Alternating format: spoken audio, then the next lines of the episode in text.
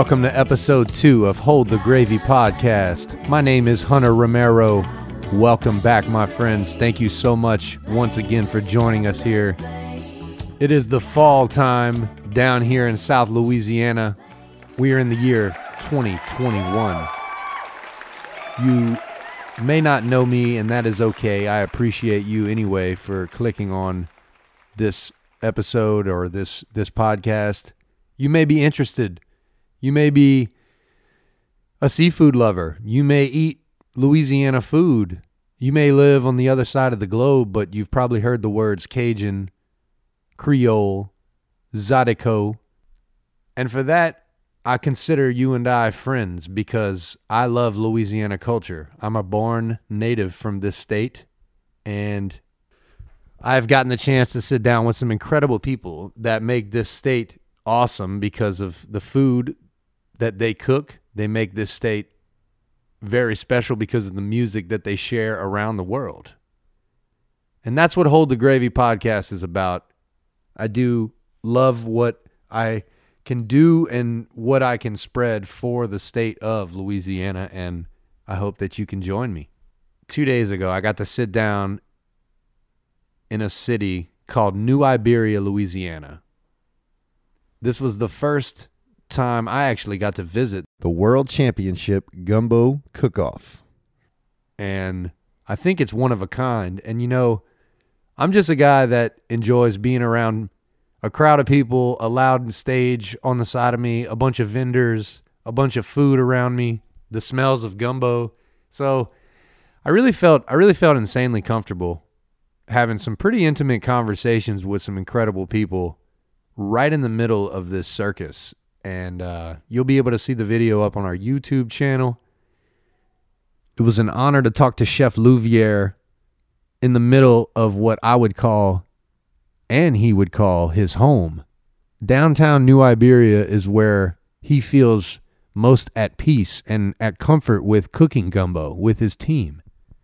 Special thanks to my co host, Wendell Verrett, on this interview.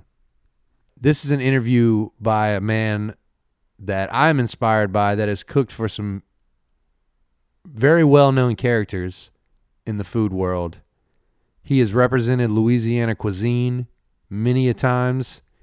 He's he's what they call, you know, a chef's chef, where he cooks for other chefs at some very eclectic gatherings down here in South Louisiana. And uh, I'm gonna let him. I'm gonna let him just tell you a little bit more about his experience at the Gumbo Cook-Off. He's a ten-time winner of the Gumbo Championship. Ladies and gentlemen, Chef Curtis Louviere.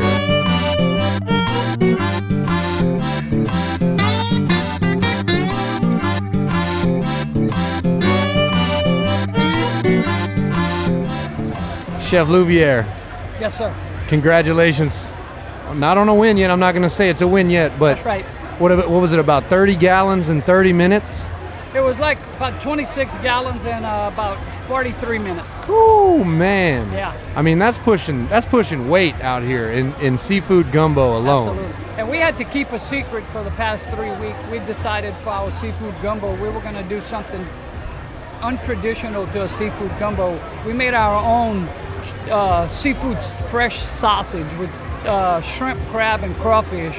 What? and we put it in a link like a fresh sausage and it served it and we and the way we did it we put it into the gumbo into the juice as links and then pulled it out and sliced it in medallions and that's how we served it to the people I was about an hour late, I guess, on even even eating lunch, and that's the booth number one was where I wanted to go. But you know, I'll come back next year for that. Or absolutely the cop said he was about to start redirecting traffic because we had the whole thing blocked and i'm like it's what it is you're gonna need security at your booth if you keep coming. yeah, absolutely yeah Oh no, they would they would tell me, you know, who the, who the winner was, and uh, I never had the gumbo, and then we had a little event over here at the uh, Economic Development Office, Oh, and yeah, uh, yeah. and um, it, it and it was your gumbo. I'm like, oh my god. yeah it was a No, chicken and no, sausage we did no. for them a couple of times Yes, yeah, yeah.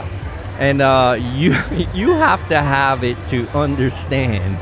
It's just fantastic. You're doing Thank you. terrific Thank you. job. Well, ho- Unbelievable. hopefully, I'll be able to to come and taste some food other than just this weekend from from where wh- do you have a restaurant in town or is it just kind of I have a uh, I have a food business and I uh, but I also have a catering business. The way I set up my catering business, I have a catering partner, but then I have a second entity where I'm a Kernis Louviere and I and I sell food and, and I'm, I'm a retired guy and I get up in the morning and have a cup of coffee and decide what I want to cook and sell. I have that luxury of being retired. wow and i'm sure the years of just incredible dishes that all these people have eaten from your from your businesses or from your service has just made you kind of popular in the in the region in the state and and probably all over the world with being in Louisiana Creole cuisine you know representing that Right. You know, and, and the unique part about all this is, is I've had the luxury and the honor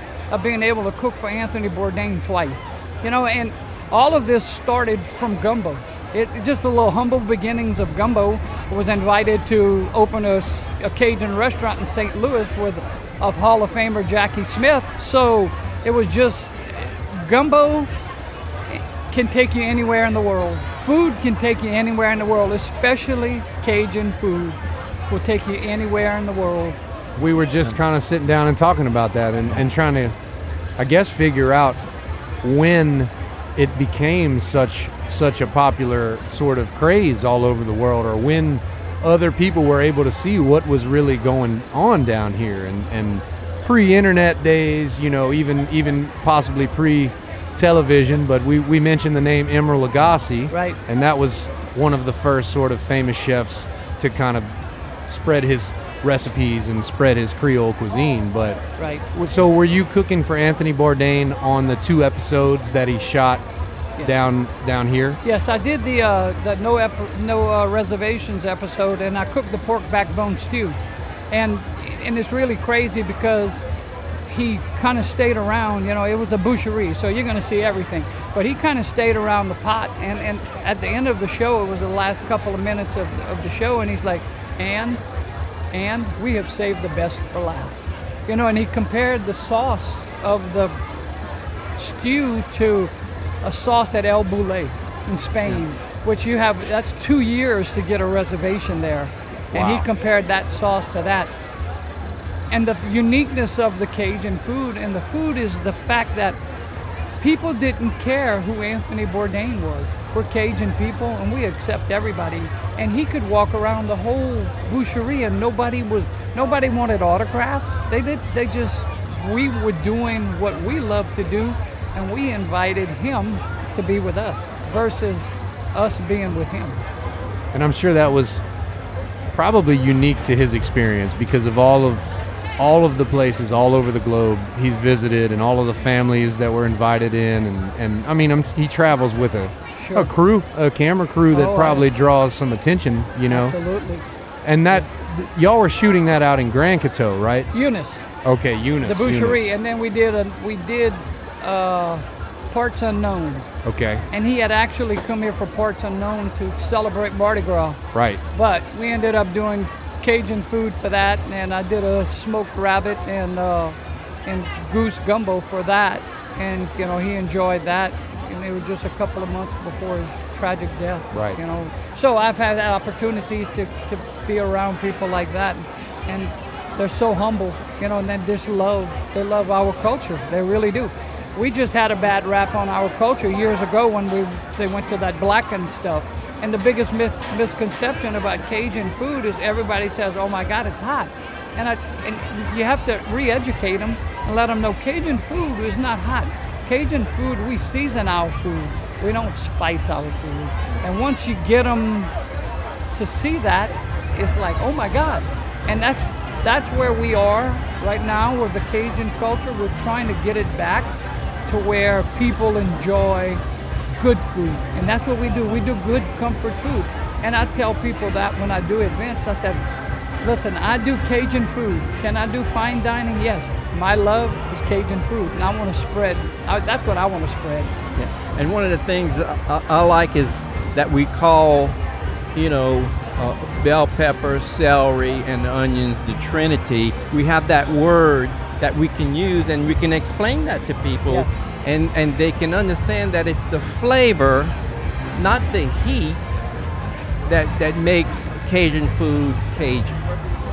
Yes, and you know, and what's really weird is like, and I and I agree with you on that. And and as the Cajun food evolves and the people become smarter about food, I've learned that I use for my Trinity, I use poblano peppers. The poblano is is a sweeter with heat. It's sweet with heat versus a to me a green bell pepper has a bitterness to it, and and I can adjust that with that poblano.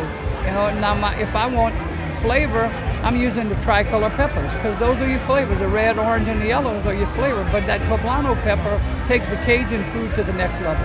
Uh, Write that down, folks. He- Yeah. He, just gave us a secret. Yeah, seriously. I'm, All right, let's pack up. Let's go. We got what I'm we need. noting noting that right now for for my future dishes.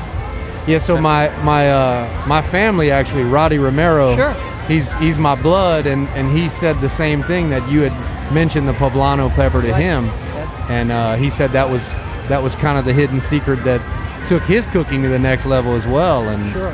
and I actually went out to one of his boucheries in Grand Coteau. Right. He he put it on with a couple of other people. Uh, Toby was out was Right. out there. I think that that might be his land. And I've done those with those guys. He, right. think- I've, yeah. So I, I had to have tasted your dish at least stew. once. Yeah. Because I was out there and man, I tried to. Every time they rang that dinner bell, I promise I was I was there at least tenth in line. you Sure. know? Absolutely. Absolutely. Yeah, a- and, Yeah. along with that, um, we had uh, our, our uh, cooking demo last night at uh, at Victor's, and uh, Chef Alex Patout was doing the gumbo, and then in addition to the to the Trinity, he said we have the blessing, which is at the end is the parsley and the green onions. Okay. Yes. e- Every time, every dish, at the end, we always always put parsley and green onions. That's right.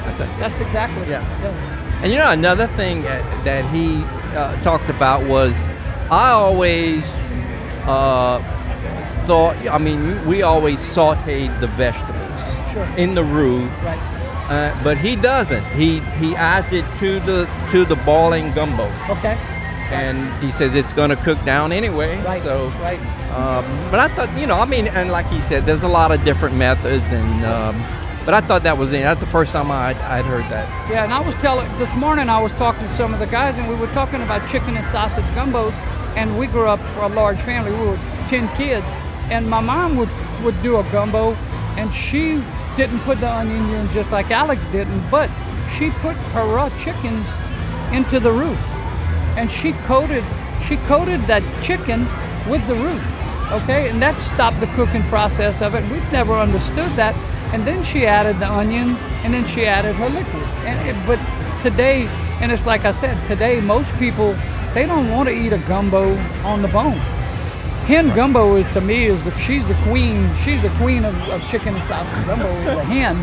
But the people they want people want boneless.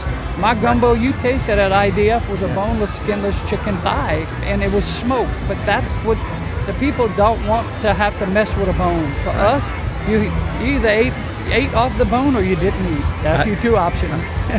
you know. And it's you know it's funny that you know gumbo has such a reputation now, but back growing up, that was that was our food. Absolutely. And uh, my mother used to say uh, of my grandmother, and my grandmother didn't speak English, Right. and I, and you know and and she was my nursery school. You know my grandmother was my nursery school, but my mother would say in French, and and I'm not gonna butcher it. I'm just gonna say it in English. She said she could touch a gumbo, and I always thought that was it. She could touch. I can't touch a gumbo, but Right. Mr. Kernis can touch a gumbo. My grandmother used to say when we would go to my grandmother's on Sunday and she would cook a gumbo, and we were a large first cousin base. We had like 125 first cousins because my grandmother had 12 children. And people would show up. She said, "Let's put some more water." Adding water, I guess, adds a little time. Well, it, and it adds has to boil up. add more juice. right. That's funny. Yeah, absolutely. Yeah, and we were saying how rice is that filler dish. It was made to kind of make the gumbo go a little bit further. Right, right. Whenever your cousins come over and all that. That's like- exactly right. Yeah, they were going to eat a lot. You put a lot of rice and a lot of juice. Yep. Yeah. And we used to say they'd take the chicken and they'd dip it in and take it out. You know? So, so what's your opinion on potato salad? Does it go in the gumbo or is it on the side? in the gumbo for me. Okay, and everybody's different. I love it in the gumbo, but I tell people all the time.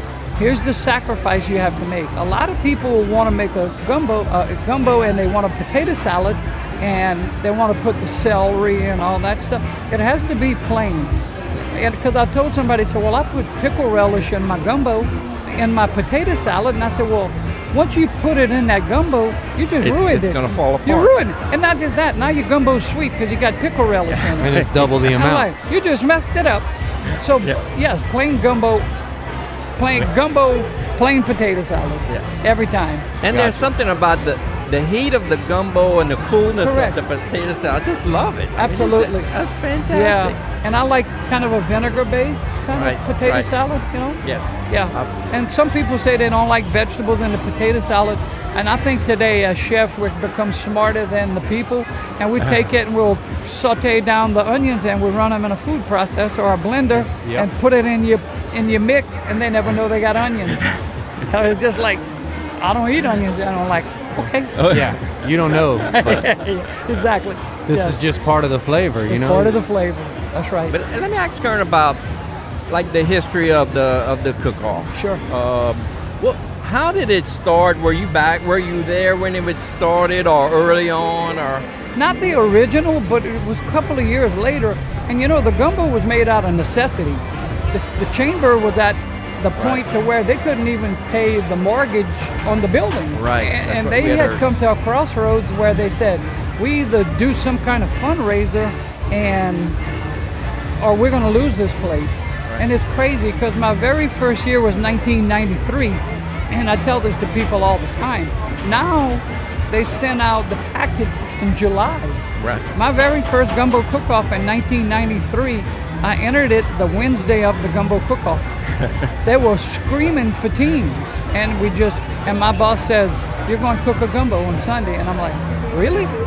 so he, and he gave me the money, and we paid the entry fee. But yeah, so humble beginnings, and and they just kind of like they built a gumbo empire with the, with this cook-off because a lot of them nobody can duplicate this cook-off. Right, right. It just it, it's very unique. I mean, you can see we have people all around us, and you can let your kids go and never have to worry. I've never seen anybody argue. I've never seen anything like that. It's just so family oriented, and everybody's here for the same cause. We realize what it is. It's a fundraiser for the chamber. And I tell people all the time, if you're going to come here and enter this and think you're going to rich be get rich selling gumbo, don't come. Right. You better not come. And I think I think they do it for, for the fun of it. I mean, yeah, I, I, and it is fun. It, it- Sure. And and one of the things I, I love compliments, right? Yeah. you know, and, uh, and and that's part of the fun is is hey, you can serve something and then someone tastes it and they say, oh my God, you Yeah. know, this is Yeah. terrific. Yeah. But when when do you think, or at what point, or what contributed to it becoming so big, like it is? I mean, you know, we know it started small, but any idea about that? I think mainly because of the organization of it, the way it was organized, and, and, and they didn't hide anything to the teams who were going to compete and stuff. And it was it became like a camaraderie. Even though even though you competed against some of the teams, there was if they needed something, you were going to help them. You know, and I think people saw that where you can go there and you don't have to worry if you don't have a pot. Somebody has an extra pot, and I think people say, listen, very friendly. They will help you. They will they will coach you, whatever you think you're going to need, and it made it made it grow because it, it became like a community gumbo, not just team against team against team. We built friendships along the way.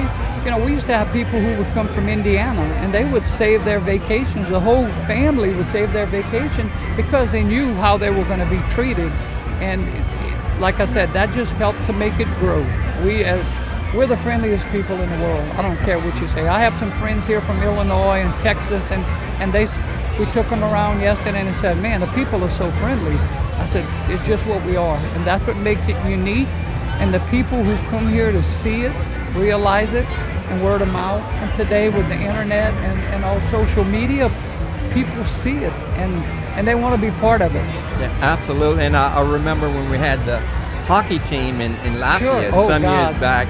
Those guys came here, and, and, and I think it was like their first Mardi Gras. Uh, and it was a fantastic Mardi Gras. The weather was kind of like it is today. And uh, they were just blown away by, you know, what the way the people treated them. And many of them stayed, and, and they live here now. And made you lives know. for themselves here, Uh, sure. Yep, absolutely. From all over too. Yeah. All And- over. Has the gumbo cook-off always been in October? Yes, and and people, no, I- and I'm gonna. Yes, it's always been in October, but I'm gonna tell you the way the chamber set it up. It was we always had the gumbo cook-off on the Saints off week. Ah, You would never have a gumbo cook-off when the Saints were playing. Okay, so when it was their weekend off, we would schedule the gumbo cook-off. there you go. And now we're big enough we don't need the Saints. Drew Brees is waiting in line over there. I saw. Absolutely. But he, he was bummed your uh, gumbo sold out. Yeah, I told him you should have been here two hours ago. and that's one of the fun things about not really teasing them until like, and they said like, "You're not sold out." I said, "I am." You know, and they're like, "No," and I'm like, "I'm sold out." Really am. Yes, it really is.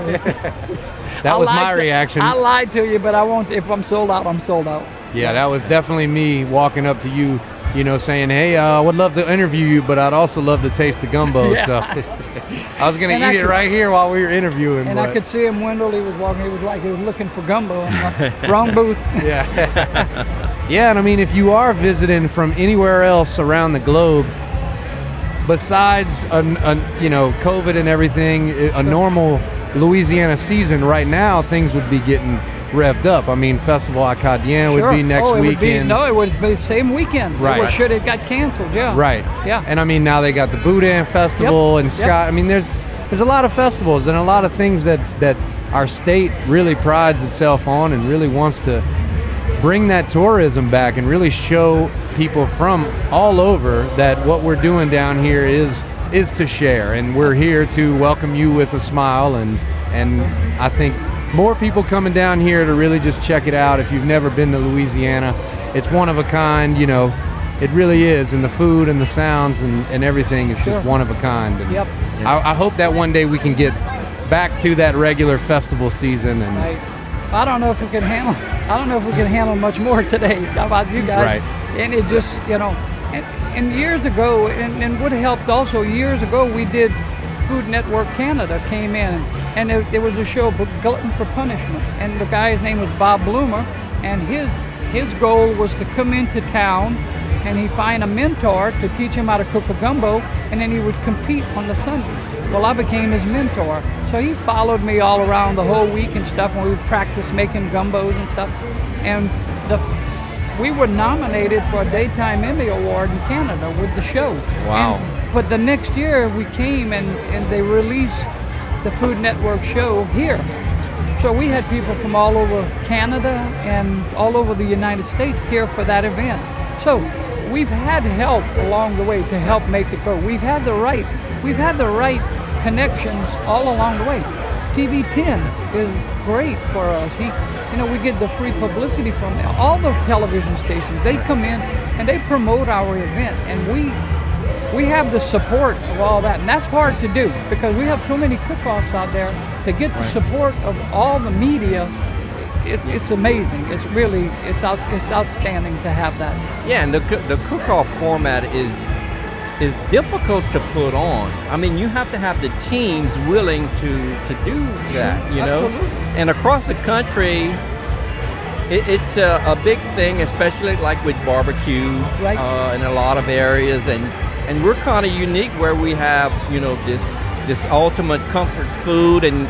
And we have a, a cook-off for it as opposed to a festival. And we have a lot of festivals, but for it to be a cook-off, it kind of makes it unique.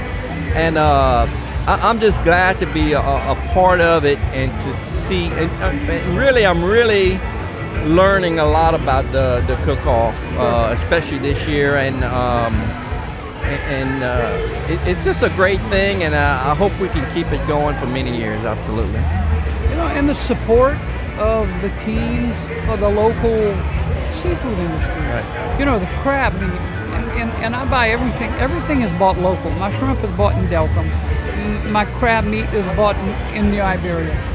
My crawfish is bought in St. Martinville. We want to, and it, it's such a boost in the economy, not only, especially for the seafood, but also for everything. All of our grocery stores, our hotels. I mean, this thing generates so much good revenue for the city that it, it, it just it's really unique. You know, this people don't realize how unique. We always tell people when we go somewhere, we live in the most unique place in the world. You know, and, and we count, we should count our blessings that we have this. I have friends from Ireland who do the boucheries with us, and I said he was an original river dancer years ago, and he was in New York, and he came here, and I said, "What made you pick South Louisiana?" He said, "Y'all." and and the culture. He says, "You guys," he, and he told me, "said You guys take it for granted, but y'all have, you guys have the best in the world." So we have to, we need to remember that. Oh, absolutely, and and you know, for businesses to be a sponsor, um, they're our sponsor, and, and they, they put up a lot of money. Uh, they're a sponsor for a reason because they get a benefit out of it. If they if they didn't get business, you know, customers or a boost to their sales, we, we wouldn't probably see as many That's right. sponsors. I mean, you know, there are always some that want to contribute to community, but um, at the end of the day, they're a business and they want to come in and, and get their name out there. And uh, same thing with us, Louisiana Direct Seafood. We want to get our name out there. We want to get our name across the country. And it's a perfect fit, you know, Janet Access to become a sponsor of uh, the cooking demo on, on Saturday evening. And that's a, that's a no-brainer. I mean, you don't even have to think about that. Yeah. Uh, it's just it's seafood and gumbo. That's that, and that's what we want to do. And we have a presenting sponsor this year for the first time.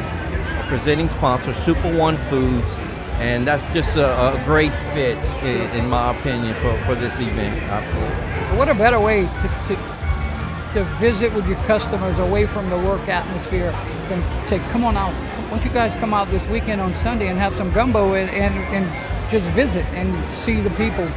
It, it, it works. It, it's, it's such it's such it goes such a long way. You know, it really does. Yeah. It's supporting it's supporting a lot of tourism. I think Sure. bringing bringing people back to small towns like New Iberia. That's right. It's just great to see people walking around. and- Absolutely. And, it's I mean, been look a- around, guys. The crowds are just, and they're not going home. I know. Yeah, they're just looking for more gumbo. Absolutely. And uh, you know, and, and, and that brings up a, a good point about downtown, and, and uh, our mayor Freddie DeCourt is doing a great job Sure. in trying to refurbish some areas and trying to make the downtown like you see in a lot of places across the country. And uh, he recognizes that we need to bring in tourism dollars. I mean, you know, our economy is based on the energy industry to a large extent, and, and we want to diversify. And what a better fit for a downtown area than an event like this. And and I'm and I'm happy that they keep it downtown. Uh, because we want people to see New Iberia, we want them to see the downtown, see what history we have, and all of that are, are, are, are sign of things to come. And, and uh, there's a path forward, and, and um, I just want to give a shout out to Freddie for for spearheading that and, and taking the lead on, on, on doing those kinds of things because you know it, it, it takes a lot of work to to get the dollars to, to do those improvements to bring uh, you know tourism and to bring traffic and to, to build a brand for your city for your town and uh, so I really appreciate what he's doing. I mean, you can you can go to any other city in, in America and, and or any other state, and there's a lot of smaller cities, probably the same size as New Iberia, that their downtown is, is non-existent. That's It's correct. it's run completely abandoned, That's and you know you see even bigger cities, bigger than New Iberia. Yeah. I mean,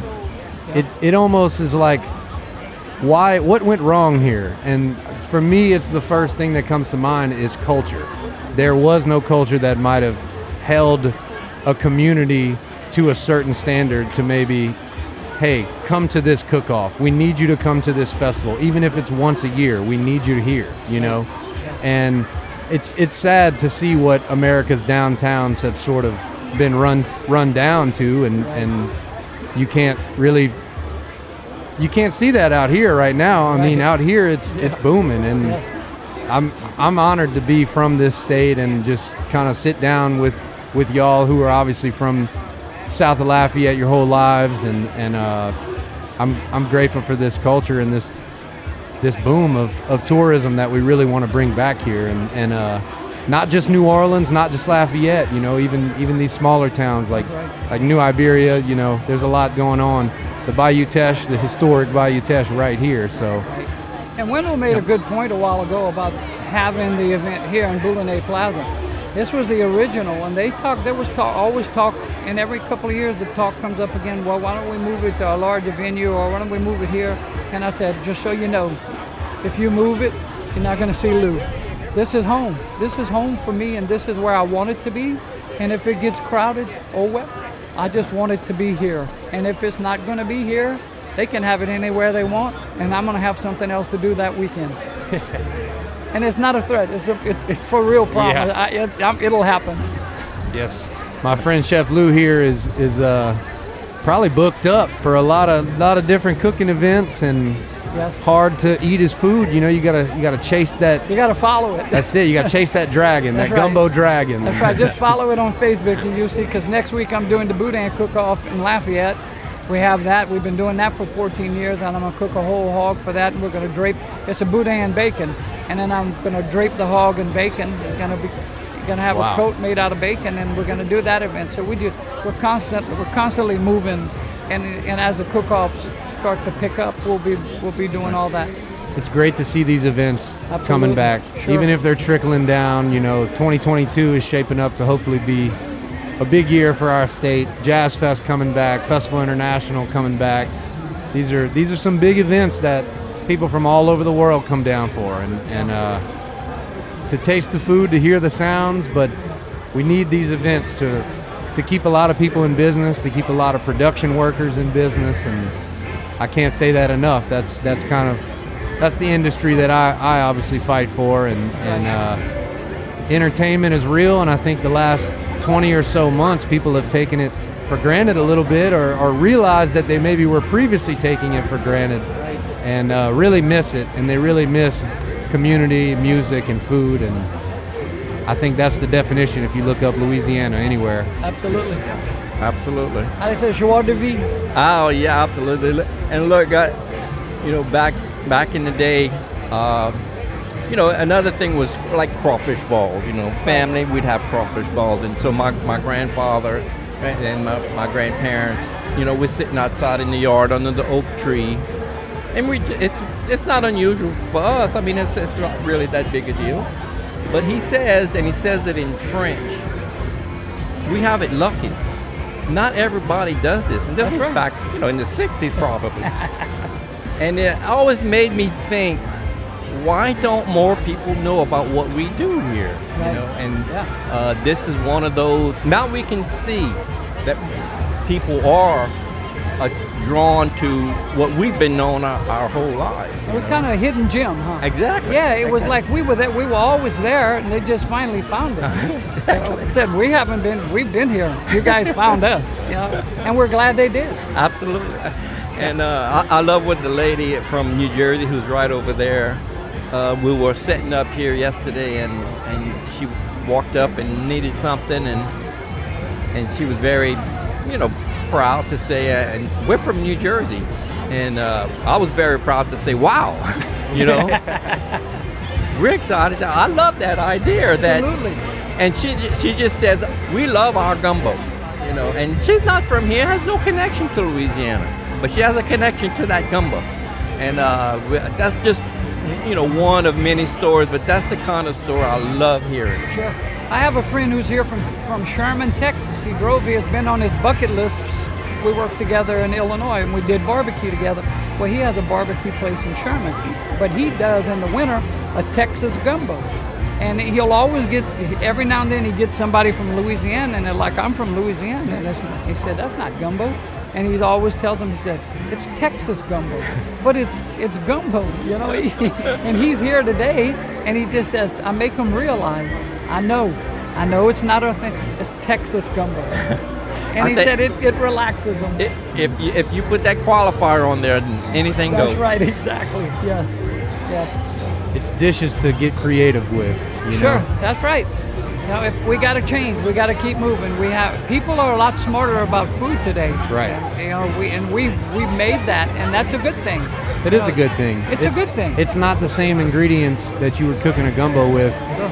60, 50 years ago. You know, it, it's there's a lot of different things that people are putting in, in ingredients and different foods at the grocery store, and, and it's you know we obviously always want to support local and buy fresh produce, but sometimes it's not as easy to to do that, and sometimes it's a lot easier to go to Super One or or something and, and just kind of get grab something in the bag, you know, Sure, and absolutely.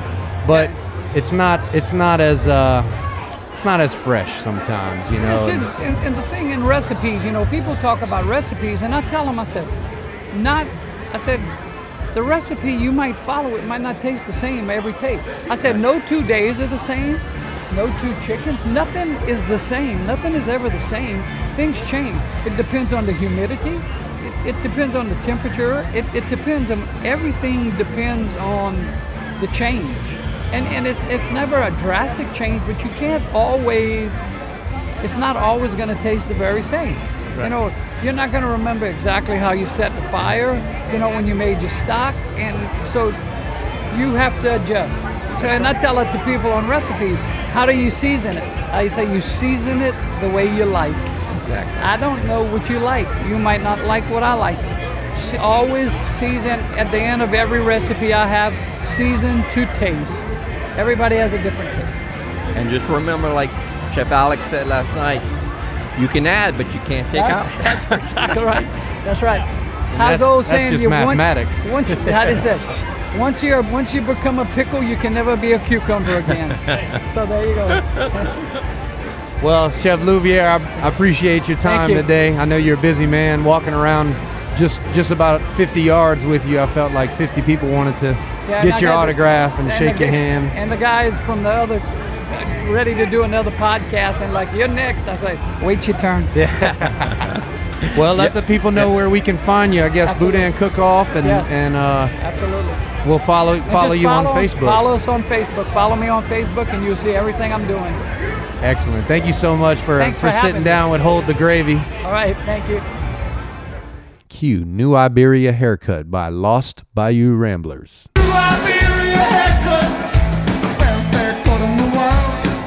No, but seriously, I had the opportunity to really interview some incredible people that have taken Louisiana cuisine to another level. I feel oddly intimate with whoever I'm talking to in headphones and in a microphone with the circus of a festival just kind of surrounding us. You'll be able to see the full videos up on our YouTube channel later this week. Stay tuned later this fall. We'll be live at the Bayou Teche Museum doing episodes streaming from their newest exhibit titled Water Ways. Special thanks to the Greater Iberia Chamber of Commerce for putting on the World Championship Gumbo Cook-Off. Thank y'all again so much. I appreciate y'all listening for clicking on this podcast. Hold the gravy down in Delcambre, Louisiana. This is a project that's going to grow and grow, and we got some great people that are going to tell you the stories of our great state. Take care.